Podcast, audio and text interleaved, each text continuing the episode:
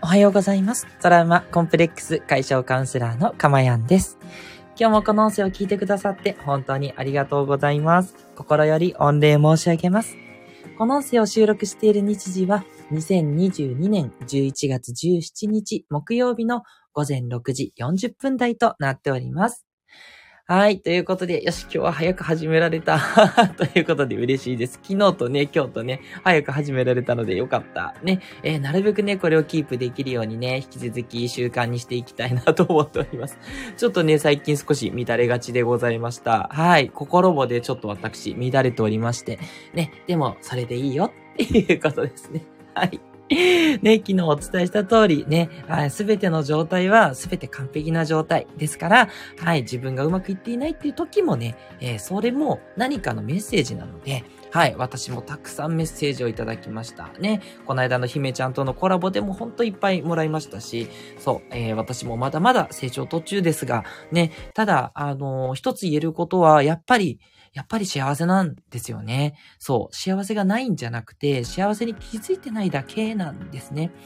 なのでね、あの、まあ、もう本当にね、皆さんがってなかなか言いにくいところですけれども、やっぱり日本に生まれてね、あの、生きていけるっていう、あの、明日の心配がすごく少ない状態っていうのは、本当にね、ありがたい状況だと思っております。なので、え皆さんね、そこを忘れずにね、はい、あの、もう、これはもう無条件で行きましょう。ね、もう幸せはあるんです。ね、幸せはあって、それを感じられてないだけ。別に感じられないからダメってこともないです。それでいいんですけれども、できることならね、幸せを感じられるようになっていくといいんじゃないかなって思っております。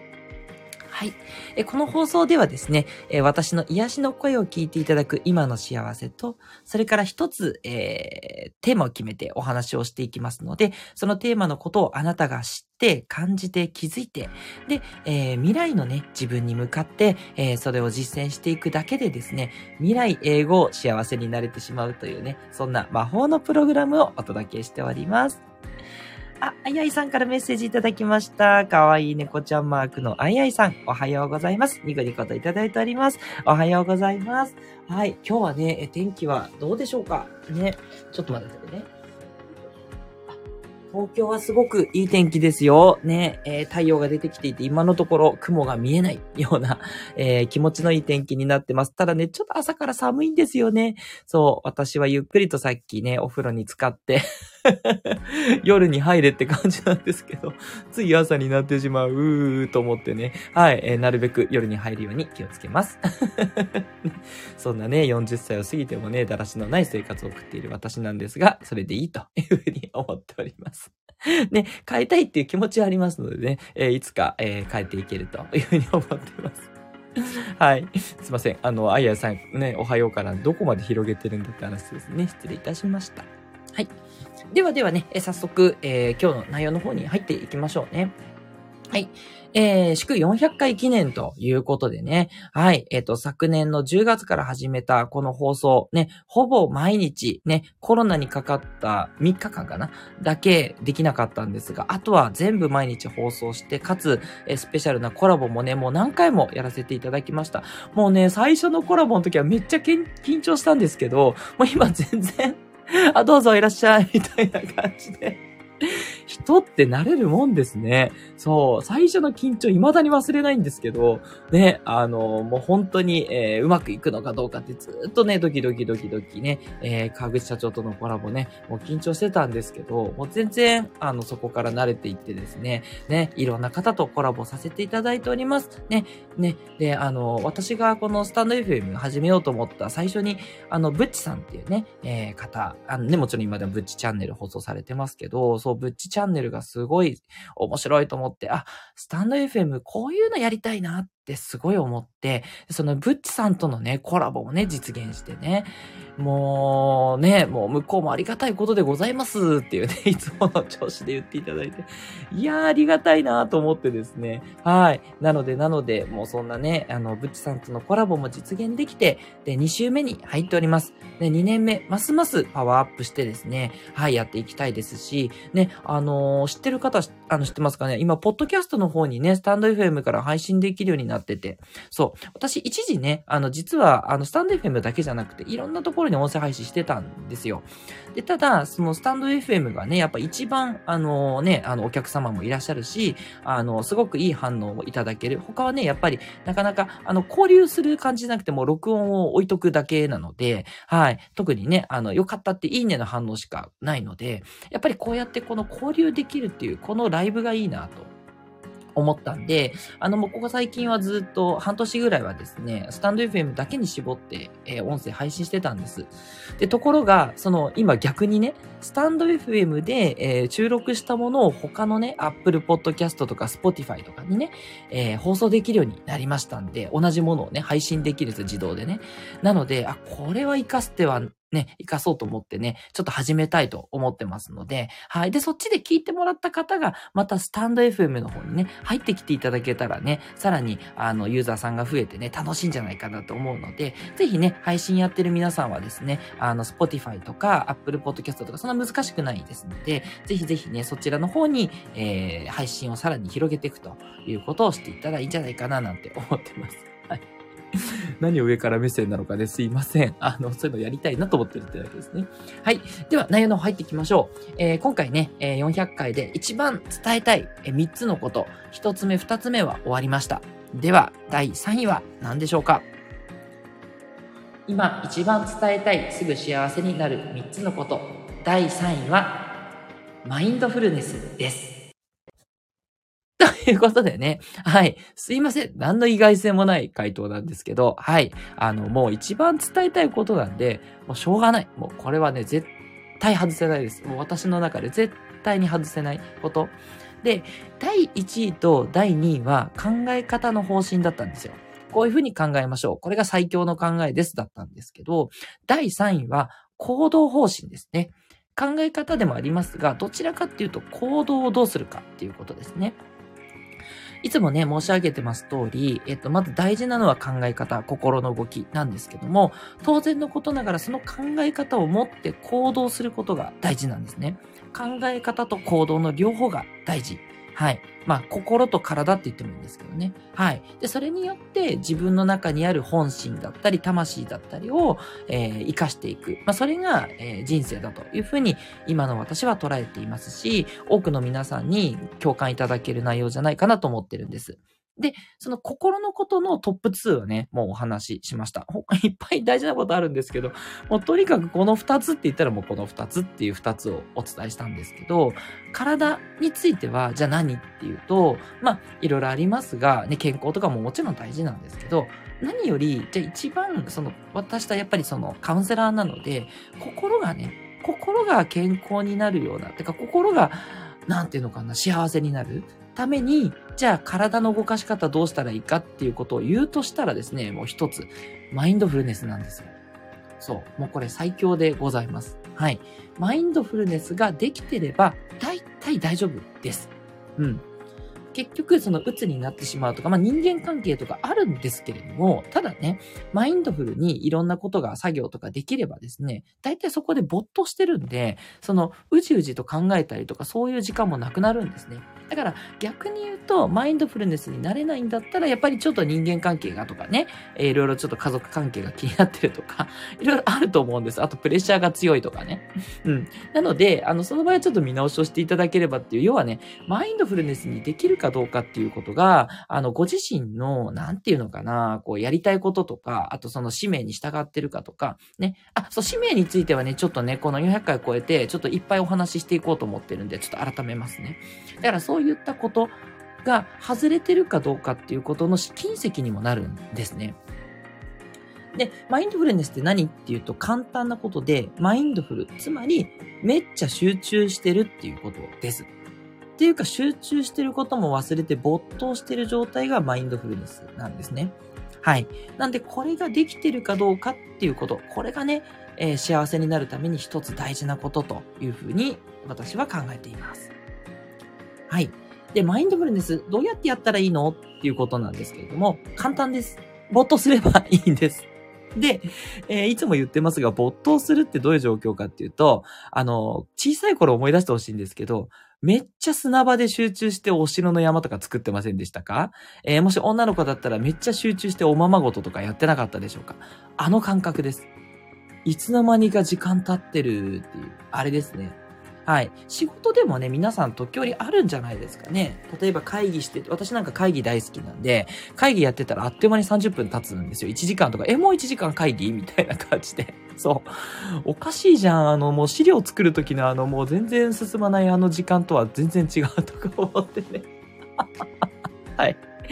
えー、そんな感じなんですけど、逆にね、あの資料作るときに没頭して、なんかもう30分で、あ、なんか一気に資料作っちゃったとかってね、そういう経験とかも皆さん終わりだと思うんです。あれがマインドフルネスですね。なので、仕事もそうですし、それから遊びはね、まあ、意識しなくてもそうなりますね。もちろん家事もそうですし、散歩もそうですね。もうとにかく全てのことに対して一つのことに集中して没頭する。これが最強です。時間術でもよく言われています。もう今はとにかくシングルタスク。一つのことに集中してそれをやるっていうことが一番時間効率がいいんですよ。ね。いろんなものに手を出さない。一つのことに集中する。これが大事なんですね。で、これね、言うは簡単なんですけど、やっぱやるの難しいんですよね。いや、すべてをって言ったって無理でしょうと。ね、全然仕事集中できないよって電話は買ってくるわ、メールはね、飛んでくるし、ってかってあると思うんですけど、はい、これですね、えっと、実は電話とかメールとかっていうのは、もうマインドフルの最強の敵です。はい。なので、まあ、ちょっとお仕事の内容にもよるので難しいとこあるんですけど、極力電話は鳴らさないようにする。電話はかけてもらえないような環境を作る方がいいですね。はい。仕事の職種にもよりますので、全然、あの、電話を取るのが仕事だとかね、あの、営業さんみたいに電話かかって取るのが仕事ですっていう方はそれでいいんですけど、まあ、私のように SE とかですね、それから、なんでしょう、まあ、事務職の方なんかは特にね、もう、あの、なんだろう、今はチャットでもメールでもできる時代ですから、あの、極力電話は減らしますし、で、メールはね、もうすぐに見ないということですね。貯めてみましょう。ね、もう逐一メールが来たらピコーンとか出してる人いませんか？あれはもう絶対ダメです。あのメールが来た時にピコーンって絶対鳴らさないようにしてください。もう溜めてて大丈夫なんで、1時間に1回休憩の時に見るとか、3時間に1回とかでも全然大丈夫です。これもね、職業によるので、あの、そんなこと言っても、いやいや、メール来たらすぐやらないとなんですって人もいるかもしれないんですけど、基本はもうね、周りのノイズを全部シャットアウトです。もう一つのことに集中。ね。で、集中して30分とか集中したらまた次ね、さすがに途切れてくるんで、そしたら今度違う作業に行ってください。違う作業に行くと、また人間って集中力が戻るんですよ。人間って一つのことに集中できないようになってますので、いくらね、マインドフルにしましょうって言っても飽きてきます。よくできてます。よくできてるというか、そうしないと、あの、他の敵にやられてしまうっていう、どうもそういうことがあったみたいで、昔のね、どうも DNA の名残みたいなんですね。今ね、そういったことがないので、ね、一つのことに集中できるようになってほしいなと、だんだんとね、えー、人の DNA も成長していくと思うんですけど、今はまだそこまでじゃないので、やっぱりね、あの、たかだか数百年のね、話なんで、まだまだダメなんですよ。その集中できないんですよ。で、ただね、他のことに移るとまた集中できるんで、はい、私なんかよくやってるのは仕事の合間に疲れたなってなってきたら、ちょっと家事をやるんですね。ちょっとお皿洗いとかやると、また仕事に集中できるんで、また仕事も取ると。で、また疲れたなってなったら、ちょっとコーヒー飲んだりとか、ちょっと子供とわちゃわちゃ、なんか戯れかなんかしたりしてね、夜とかだったら子供が、あの、学校から帰ってきてるんで、そう、今日どうだったとか言いながらね、頭ちょっと撫でたりしてあげて それでちょっとオキシトシンをね はい、パあの、スキンシップで測りながらですね、で、また仕事に戻っていくと、また集中できると。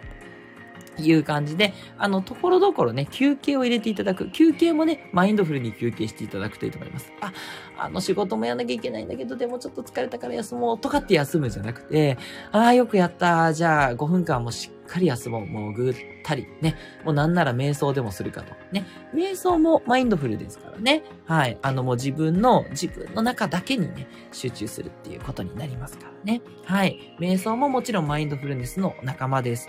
ですから、ぜひぜひたくさんやってください。ね。瞑想するとほんとスッキリなんでね、それでまた仕事に集中もしやすいです。はい。で、で、ここまで言っても、いやいやいやいや、それができたら苦労しませんと。どうしても始めらんないんですっていう方もいらっしゃると思うんですね。で、これですね、マインドフルネスにやると言っても別に長くやる必要ないんです。もう1分でも2分でも全然いいんですね。はい。1分でも2分でもいいから、とにかく一つのことに集中してみてください。ね。1分ならきっとね、できると思います。なんか一つ最初のとっかかりのタスクだけでいい。もうスライド作るんだったらもう1枚目のタイトルを入れるだけとかでも全然いいので、自分のハードルガーッと下げてください。ね。よくスモールスタートとかね。はい。あの、えっ、ー、と、チャンクダウンとかね。言いますけれども、はい。もうちょっとでいいんです。で、ちょっと始めると、まるであの、水車小屋のね、水車が回るかのようにですね、ちょっと回り始めると、あとはね、勢いで回るんですよ。最初の回り始めがね、どうしても人間ってすごくハードルが高いので、エネルギー使うんでね。そう、なんですけど、それが始まっちゃえばね、いけるんで、最初の一押しだけなんとかね、頑張ってみてください。ね。で、その一押しが難しい方は、最初音声を聞くっていうのもすごくおすすめです。